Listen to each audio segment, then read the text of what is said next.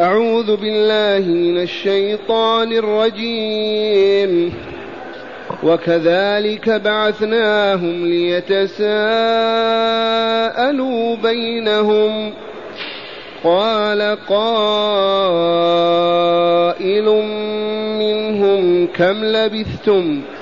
قالوا لبثنا يوما أو بعض يوم. قالوا ربكم أعلم بما لبثتم فابعثوا أحدكم فابعثوا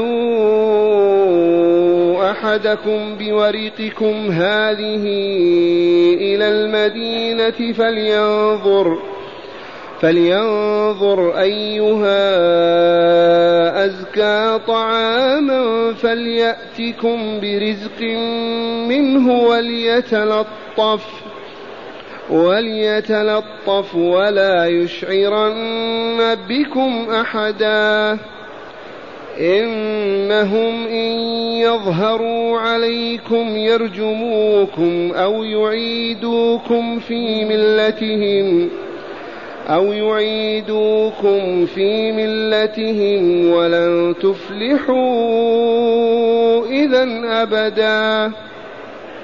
وكذلك أعثرنا عليهم ليعلموا أن وعد الله حق. ليعلموا أن وعد الله حق وأن الساعة لا ريب فيها وأن الساعة لا ريب فيها إذ يتنازعون بينهم أمرهم فقالوا ابنوا عليهم بنيانا ربهم أعلم بهم قال الذين غلبوا على أمرهم لنتخذن عليهم مسجدا. معاشر المستمعين والمستمعات من المؤمنين والمؤمنات أعيد إلى أذهانكم أن فتية شبيبة من شبيبة الإيمان الصحيح عزم حاكمهم على قتلهم. إذ كان يقتل الموحدين ولم يقبل لهم كلمة بينه وبين قومه. فما كان من هؤلاء الفتية السبعة إلا أن هاجروا تلك البلاد وخرجوا منها فارين بدينهم. فآواهم الله تعالى بتدبيره وتيسيره إلى غار في في جبل. فدخلوه. ومعهم كلب كان يماشيهم ويمشي معهم. فبسط يديه عند باب الغار ونام وناموا ثلاثمائة سنة وتسع سنين. قولوا آمنا بالله. ثلاثمائة وتسع سنوات. وهم نائمون ويتقلبون يمينا وشمالا. من يقلبهم؟ الله. ذات اليمين وذات الشمال. وكلبهم باسط ذراعه بالوصيد. يحرسهم ويحميهم. فلم يدخل عليهم أحد أبدا. ومن شاهدهم من بعيد أخذه الرعب وهربوا الفزع. حماية الله لأوليائه. والآن يقول تعالى وقول الحق وكذلك بعثناهم ايقظهم من أنامهم استيقظوا بعثهم كأنما هم كانوا أمواتا. نعم والنائم كالميت. لذا قال بعثناهم لأجل ماذا؟ ليتساءلوا بينهم كم لبثنا؟ بعضهم قال يوما بعضهم قال بعض اليوم لأنهم دخلوا الكهف في الصباح وناموا واستيقظوا آخر النهار. فلهذا بعضهم قال يوم بعضهم قال بعض اليوم. قال قائل منهم كم لبثتم؟ قالوا لبثنا يوما أو بعض يوم. فقال سيدهم وأصلحهم وأميرهم ربكم أعلم بما لبثتم فلا تتنازعوا. هدأ الموقف حتى لا يقع جدل وخصومة. قال تعالى عنه قالوا ربكم أعلم بما لبثتم. وهنا ماذا فعلوا؟ قالوا فابعثوا أحدكم إلى المدينة وهي طرسوس في شمال الشام. تالي بلاد الروم طرسوس هذا البلد الذي خرجوا منه. ابعثوا أحدكم بورقكم هذه والمراد من الورق دراهم فضة. بورقكم وبورقكم قراءتان سليمتان. فابعثوا أحدكم بورقكم بورقكم هذه إلى المدينة التي يعرفونها وعاشوا فيها. فلينظر هذا الذي نبعثه نيابة عنا. وهنا قالت العلماء يؤخذ من هذه الآية جواز الوكالة. يجوز أن توكل أحدا إلا أن العاجز أولى بالوكالة. والسليم الصحيح كونه لا يوكل أولى. والجواز جواز. فقد وكلوا أحدهم يشتري الطعام لهم نيابة عنهم. مرة ثانية الوكالة جائزة في الإسلام وتستحب للعاجز وتجوز لغير العاجز. غير العاجز يقوم بنفسه فلا يكلف غيره. ولكن إن فعل جاز بدليل هذه الآية فابعثوا أحدكم بورقكم هذه إلى المدينة فلينظر أيها أزكى طعاما. أطهر وأطيب طعام يشتري منه. أي لا يشتري الطعام الحرام ولا الطعام الذي فيه خبث وليكن أطيب طعام. وهذا كلام العقلاء والرشداء. يختار لكم أزكى طعام وأطيبه وأطهره وأنفعه لكم. فلينظر أيها أزكى طعاما فليأتكم برزق منه. برزق ترتزقونه أي طعام تأكلونه وتشربون الماء معه. وليتلطف يا من ذهب ليشتري لنا تلطف. لا تثير الزوابع ضدنا ويجون وراءكم ويقولون من هذا وهذا. تلطف في الشراء. لا تشدد ولا تماكس ولا ولا. كم هذا؟ أعطيني. وليتلطف خشية أن يعرفوهم ويأتوا إليهم وهم هربوا منهم. فلهذا من الحكمة قالوا لأخيهم الوكيل فلتتلطف في طلب الرزق في الشراء حتى لا تثير زوبعة بينه وبينهم. وليتلطف ولا يشعرن بكم أحدا. ولا يعلمن أحدا بكم. لأنهم ما زالوا فاهمين أنهم ناموا يوما فقط أو بعض اليوم. وأنهم كما خرجوا من المدينة. والمدينة تغير سلطانها وملكها ثلاثمائة سنة. وتغير الوضع فيها تماما. وأصبح فيها مؤمنون وكافرون. ولا يشعرن بكم أحدا.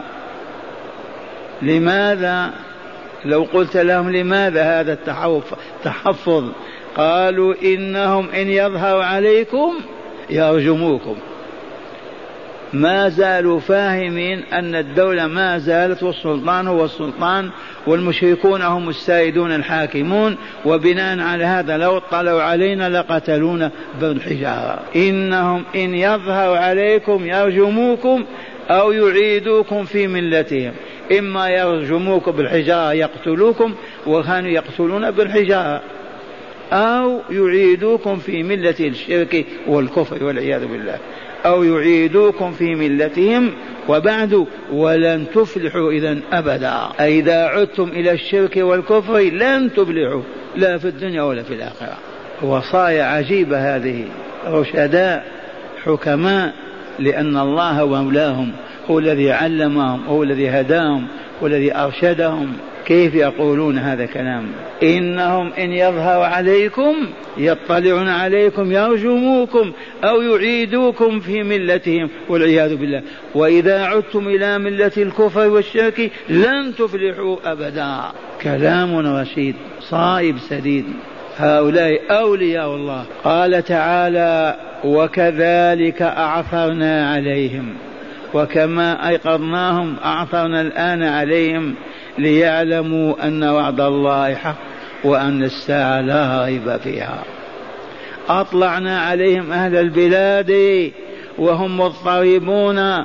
بعضهم يقول لا حياة بعد الموت وآخر يقول حياة بالأجسام دون الأرواح وآخر يقول بالأرواح دون الأجسام وهكذا اضطرابات الجهل.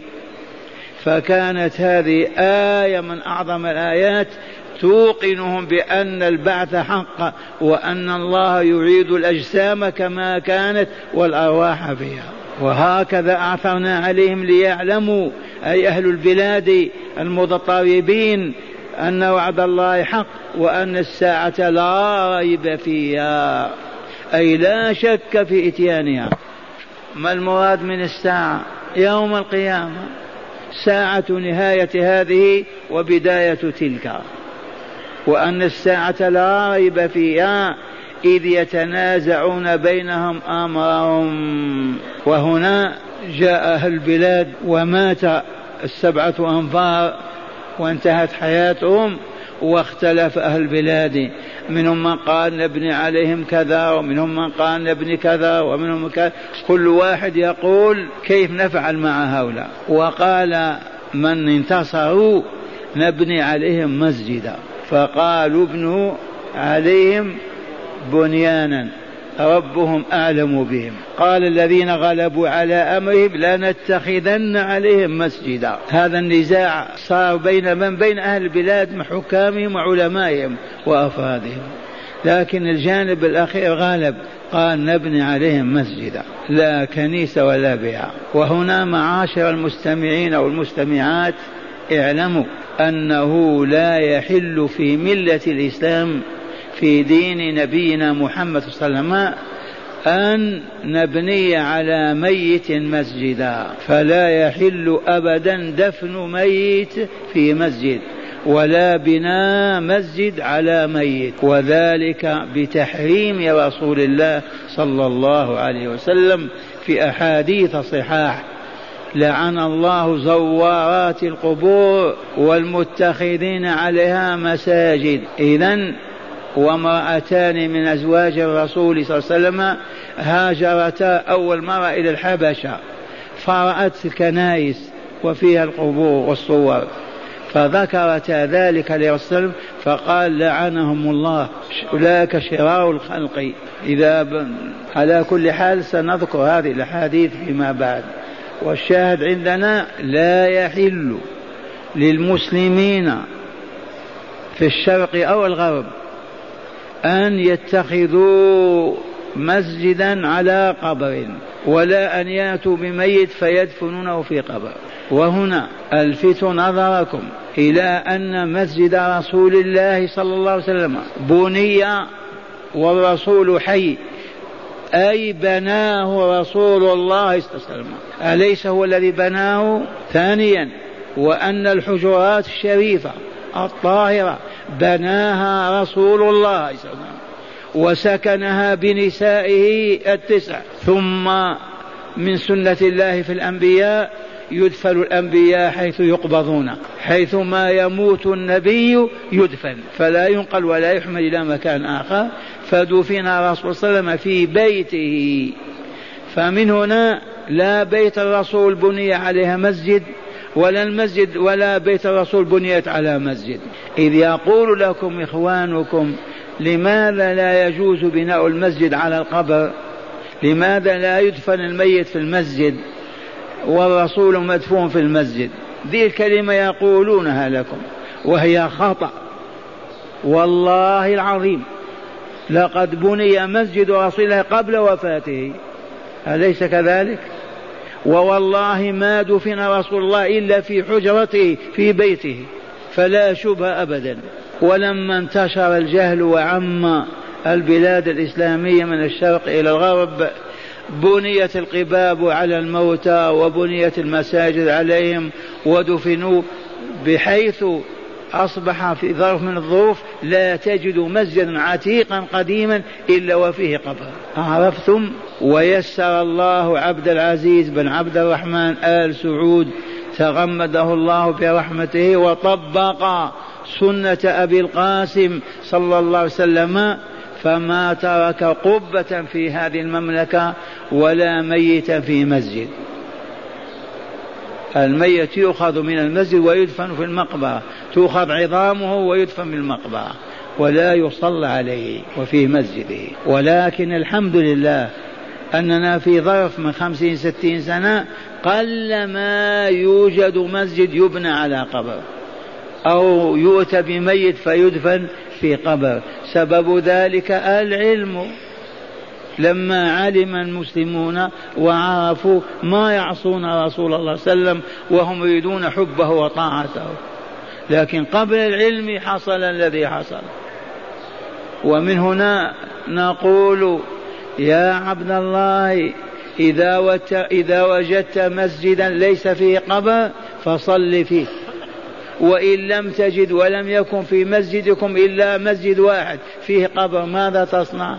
ما تصلي فوق القبر ولا تجعله أمامك وصلي وصلاتك صحيحة. مرة ثانية إن كان في حيك في قريتك مسجدان مسجد فيه قبور ومسجد خال منها إياك أن تصلي في مسجد فيه قبر.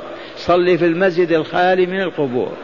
وإن لم تجد إلا مسجد فيه قبر صل ولا حرج على شرط ما تستقبل القبر أمامك وتصلي إليه. ابتعد عنه. وإن كان مدفون في الأرض لا تصلي فوقه.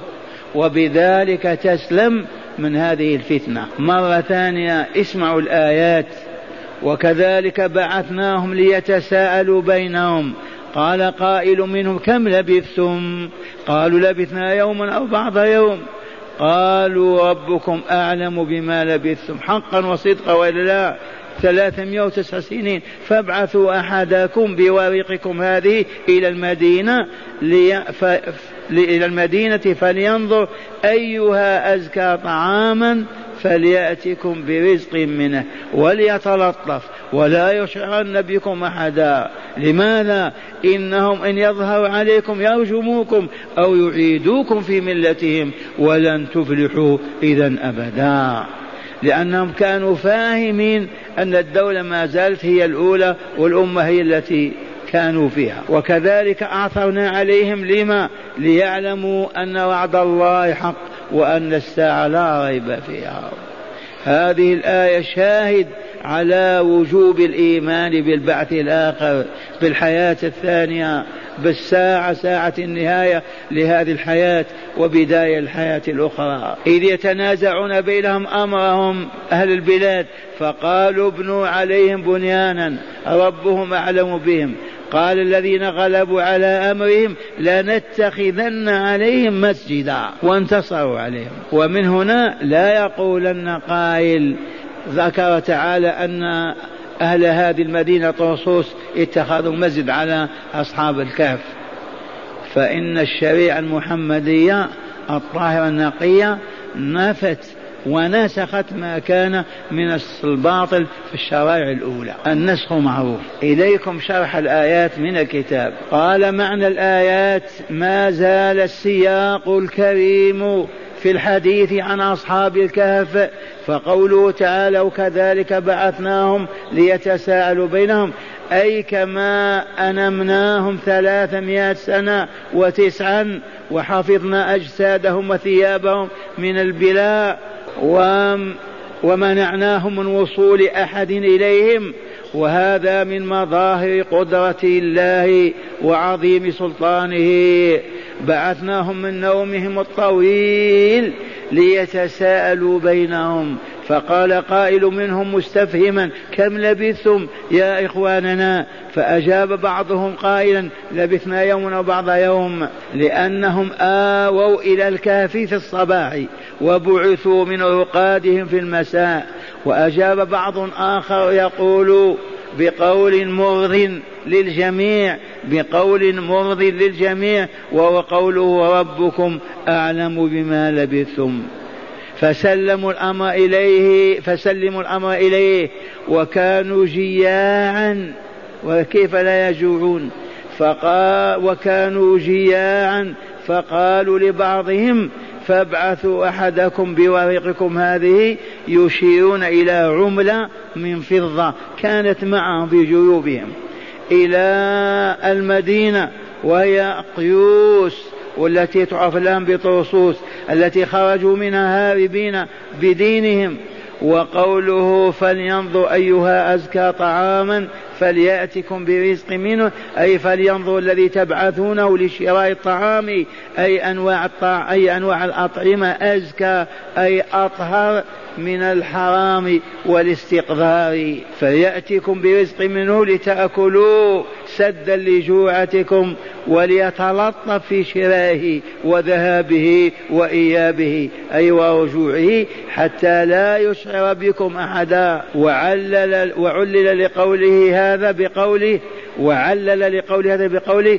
إنهم إن يظهروا عليكم أي يطلعوا يرجموكم أي يقتلوكم رجما بالحجارة أو يعيدوكم في ملتهم.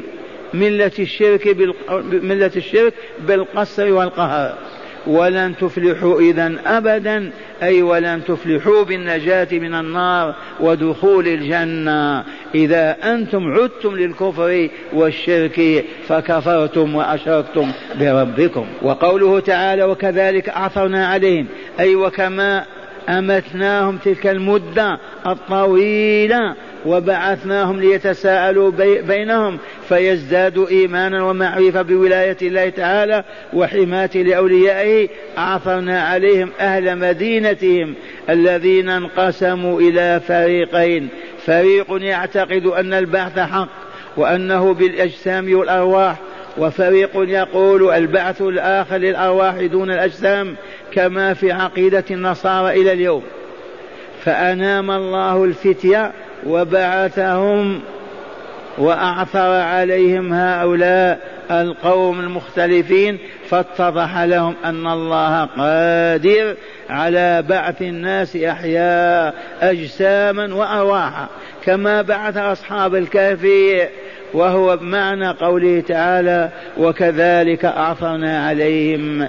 أي أولئك المختلفين في شأن البعث أن وعد الله حق وهو ما وعد به الناس من أنه سيبعثهم بعد موتهم يوم القيامة ليحاسبهم ويجزيهم بأعمالهم. وأن الساعة لا ريب فيها وقوله تعالى يتنازعون بينهم أمرهم أي أعثرناهم عليهم في وقت كان أهل البلد يتنازعون في شأن البعث والحياة الآخرة. هل هي بالأجسام والأرواح أو بالأرواح دون الأجسام؟ فتبين لهم بهذه الحادثة أن البعث حق وأنه بالأجسام والأرواح معا. وقوله تعالى فقالوا ابنوا عليهم بنيانا واتركوهم في الكهف أي سدوا عليهم باب الكهف واتركوهم فيه لأنهم بعد أن عثروا عليهم ماتوا. ربهم أعلم بهم وبحالهم. وقوله تعالى قال الذين غلبوا على أمرهم لنتخذن عليهم مسجدا أي قال الذين غلبوا على أمر الفتية لكون الملك كان مسلما. كان مسلما كان مسلما معهم. لنتخذن عليهم مسجدا. أي للصلاة فيه وفعلا بنوا على مقربة من وفعلا بنوا على مقربة من فم الغار. بنوا مسجدا. والآن مع هداية الآيات. بسم الله والحمد لله. يقول الشارح غفر الله لنا وله. اتخاذ المساجد على القبور من عمل أهل الكتاب قبل هذه الأمة. وقد بين ذلك رسول الله صلى الله عليه وسلم وحذر منه وحرمه على أمته لما يفضي به إلى الشرك وعبادة غير الله تعالى. فقد روى أبو داود والترمذي عن ابن عباس رضي الله عنهما قوله لعن رسول الله صلى الله عليه وسلم زوارات القبور والمتخذين عليها المساجد والسرج. وفي الصحيحين عن عائشة رضي الله عنها أن أم حبيبة وأم, سل وأم سلمة رضي الله عنهما ذكرتا كنيسة رأتاها بالحبشة فيها تصاوير لرسول الله صلى الله عليه وسلم. فقال صلى الله عليه وسلم إن أولئك إذا كان فيهم الرجل الصالح فمات بنوا على قبره مسجدا وصوروا تلك الصور. أولئك شرار الخلق عند الله يوم القيامة. رواه مسلم. وروى مسلم لا تصلوا, لا تصلوا إلى القبور ولا تجلسوا عليها. وفي الصحيحين لعنة الله على اليهود والنصارى. اتخذوا قبور أنبيائهم مساجد يحذر ما صنعوا. وروى الترمذي وصححه عن جابر رضي الله عنه قال نهى رسول الله صلى الله عليه وسلم أن تجصص القبور وأن يكتب عليها أو يبنى, أن تجصص القبور بالجس والإسمنت أو يكتب عليها كتابة. نهى عن هذا رسول الله صلى الله عليه وسلم. وروى الترمذي وصححه عن جابر رضي الله عنه قال نهى رسول الله صلى الله عليه وسلم أن تجصص القبور وأن يكتب عليها أو يبنى عليها. ومع الأسف شاع هذا بين المسلمين ويعملون القرمود والحجارة على الميت ويكتبون اسمه. نعم. مخالفة لهدي رسول الله صلى الله عليه وسلم نتيجة الجهل وعدم العلم. وأن يكتب عليها أو يبنى عليها وأن توطأ. وروى أبو داود والترمذي وغيرهما أن علي وغيرهما أن عليا قال لأحد رجاله أبعثك على ما بعثني عليه رسول الله. أبعثك على ما بعثني عليه رسول الله صلى الله عليه وسلم. بعثه على ماذا؟ ألا تدع تمثالا إلا طمسته. ألا يدع تمثالا. تمثالا إلا طمسه. ولا قبرا مشرفا إلا سويته. سواه بالأرض. ولا صورة إلا طمستها. ولا صورة إلا طمس وجودها. وذكر القرطبي هنا أن الدفن في التابوت جائز لا سيما في الأرض الرخوة وقال روي أن دانيال عليه السلام كان في تابوت من حجر وأن يوسف عليه السلام هذه مسألة ما تعرضنا لها. يجوز الدفن في الصندوق من خشب أو من حديد للحاجة لضرورة. الأرض فيها مياه. تبهتم ما تصلح للدفن. يدفنونه في صندوق من خشب. يجوز هذا. يوسف عليه السلام دفن في صندوق من زجاج. فهمتم هذه؟ يجوز دفن الميت للحاجة في صندوق سواء من خشب أو من حديد. جائز. نعم. من هداية الآيات. أولا مظاهر قدرة الله تعالى وعلمه وحكمته. مظاهر قدرة الله تعالى وعلمه وحكمته. من أين أخذنا هذا؟ من هذه الحادثة كلها من هذه القصة كلها. تدل على علم الله تعالى وقدرته. نعم. ثانيا وجوب طلب الحلال في الطعام والشراب وغيرهما. وجوب طلب الحلال في الطعام والشراب واللباس وغيرهما. من أين أخذنا من هذا؟ فلينظر أيها أزكى طعاما فليأتكم برزق منه. نعم. ثالثا الموت على الشرك والكفر مانع من الفلاح يوم القيامة أبدا. من هذا؟ إذ قالوا ولن تفلحوا إذا بل إن اطلع عليكم يرجموكم أو يعودوكم يردوكم إلى كفركم وشركهم وحينئذ لن تفلحوا أبدا ولهذا لن يفلح الكافر والمشرك أبدا ولن يفوز بالجنة بحال من الأحوال. رابعا تقرير معتقد البعث والجزاء الذي ينكره أهل مكة. تقرير ماذا؟ معتقد البعث والجزاء. معتقد البعث والجزاء الذي أهل مكة يكفرون به ويستهزئون من رسول الله ومن القرآن. كيف بعدما ترم أجسامنا وتصبح عظام نعود أحياء كما كنا. ففي هذه الآية بينت لهم الطريق. ثلاثمائة وتسع سنين والناس نائمون وأحياهم الله. هذا يعجل على أن يحيي الناس بعد موتهم؟ هذا بعث واضح كالشمس. نعم. خامسا مصداق قول الرسول صلى الله عليه وسلم لعن الله اليهود والنصارى اتخذوا قبور أنبيائهم مساجد. وقوله إن أولئك وقوله إن أولئك إذا كان فيهم الرجل الصالح فمات بنوا على قبره مسجدا وصوروا فيه تلك الصور. أولئك شرار الخلق يوم القيامة. هذا دلت عليه الآية أنهم اتخذوا عليهم مسجدا. نعم. سادسا مصداق قول الرسول صلى الله عليه وسلم لتتبعن سنن من قبلكم شبرا بشبر وذراعا بذراع. إذ قد بنى المسلمون على قبور الأولياء والصالحين المساجد بعد القرون المفضلة حتى أصبح يندر وجود مسجد عتيق خال من قبر أو قبور. صدق قول الرسول صلى الله عليه وسلم لتتبعن سنن من قبلكم شبرا بشبرا وذراعا لو دخلوا جحر ضب لدخلتموه فاتبعنا الأولين ممن كانوا يبنون على المساجد فبيننا على المساجد.